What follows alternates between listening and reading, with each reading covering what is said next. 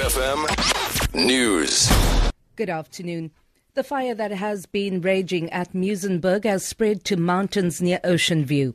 Working on Fire spokesperson Linton Rensberg says they've deployed additional staff to the area. We have reports now of a fire that uh, sprung up in the Ocean View area. We have diverted uh, a helicopter and a spotter plane as well as teams to that particular fire. Our major effort is now is to contain uh, the spread of this fire as quickly and as fast as possible. We are also in discussions now with the provincial uh, government to request additional resources. A man has been killed after his truck overturned at Hout Bay. ER24 spokesperson Russell Meiring says paramedics found the tipper truck on its side against a tree. Meiring says they have had to use the jaws of life to free the body from the wreckage. The cause of the collision is not known.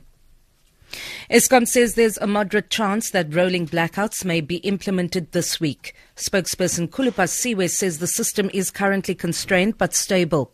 He says if any of our power utilities generators break down, Eskom may have to implement load shedding.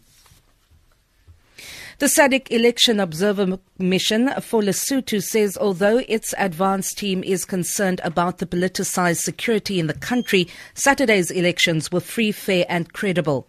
Head of mission and South Africa's International Relations Minister Maite Nkoana-Mashabane says SADC implores stakeholders to accept the outcome of the vote or challenge it within the provisions of the country's laws. She says security had to be monitored and the police and the army cooperated. The role of the police in our region is that they maintain law and order and facilitate on the ground an electoral process without political interference or biasness to one party or the next. We observed none of such, and that's the same information we also received from the SOMILES or the SADC police who were deployed under the, the SOMILES mission.